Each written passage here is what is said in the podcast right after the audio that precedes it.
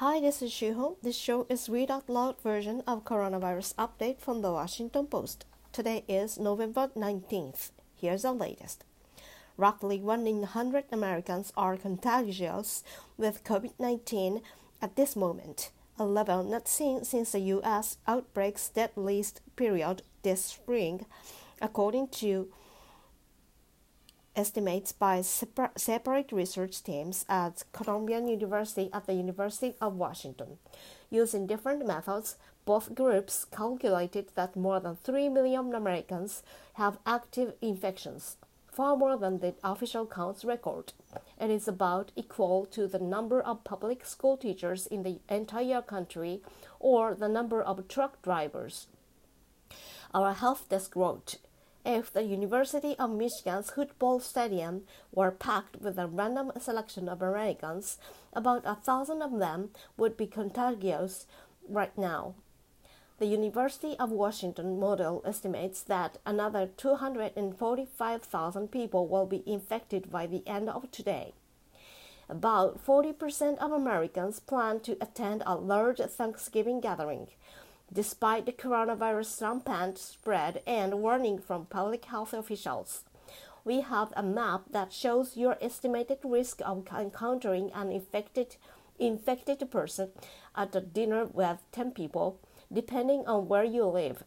In some country, counties, the chances approach 100%.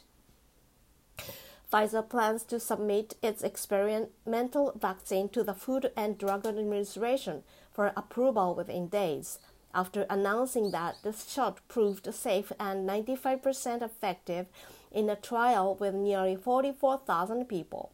Here's what you need to know about Pfizer's vaccine candidate, as well as Moderna's, which is also close to being submitted to the, submitted to the FDA.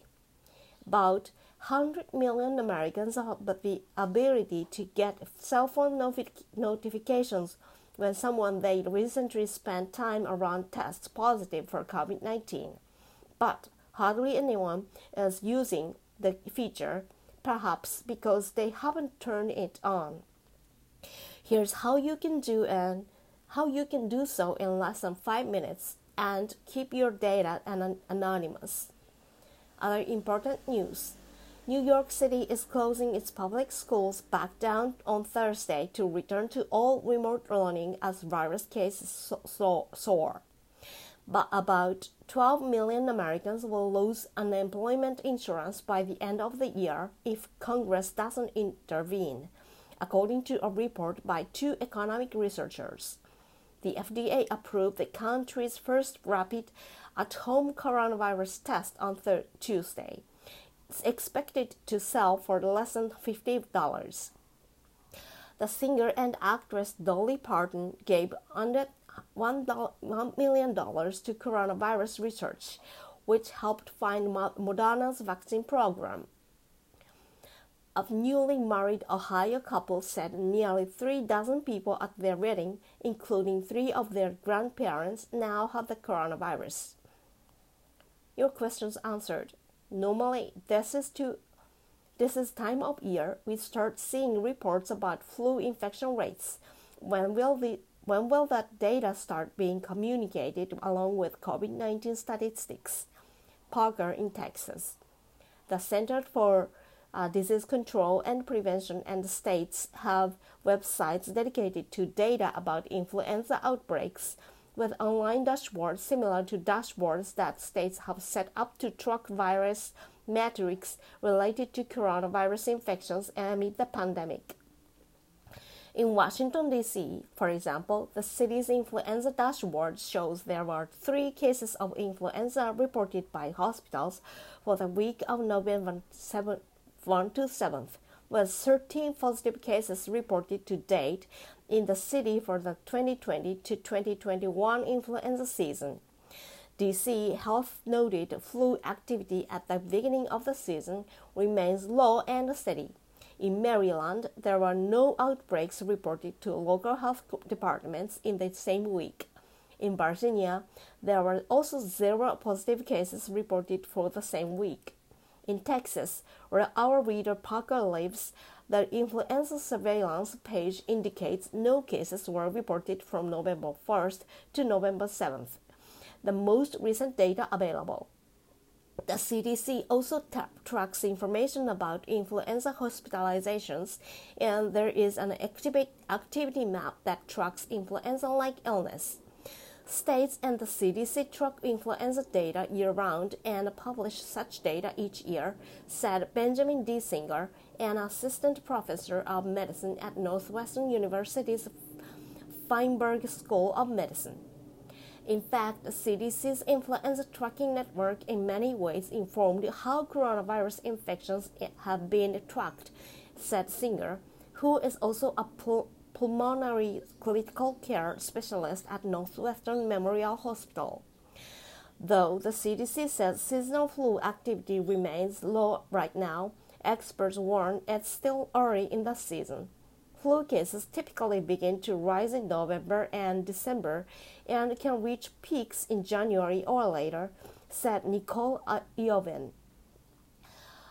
Iovine, the epidemiology officer and chief for UF Healthy Health Chase Health Shands Hospital. It's too soon to say whether the current season will continue to be mild, but experts point to a mild flu season in the southern hemisphere, which usually predicts what the season will look like in the north, northern hemisphere.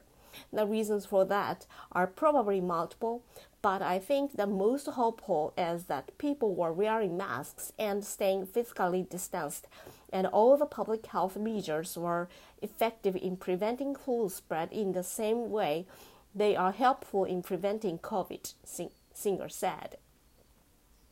Today's top reads. Find more stories, analysis, and op-eds about the outbreak on our coronavirus page, including opinion. Stop talking about a national lockdown. It won't happen, and it is a distraction. Coronavirus infections top 400,000 in DC region since start of pandemic.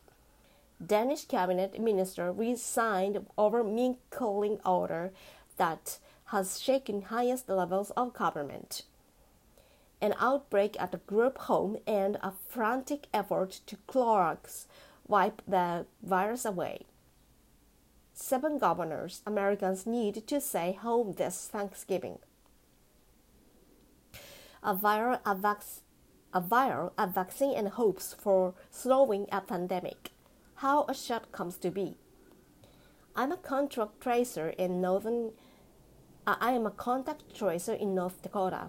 The virus is so rampant that we gave up. Adopting mask mandates, some GOP governors give up the gospel of personal responsibility. Arlington National Cemetery canceled an event over the virus concerns. Trump overrode them, he said. We think you will like this newsletter. Thank you for listening. This show is brought to you by the Washington Post.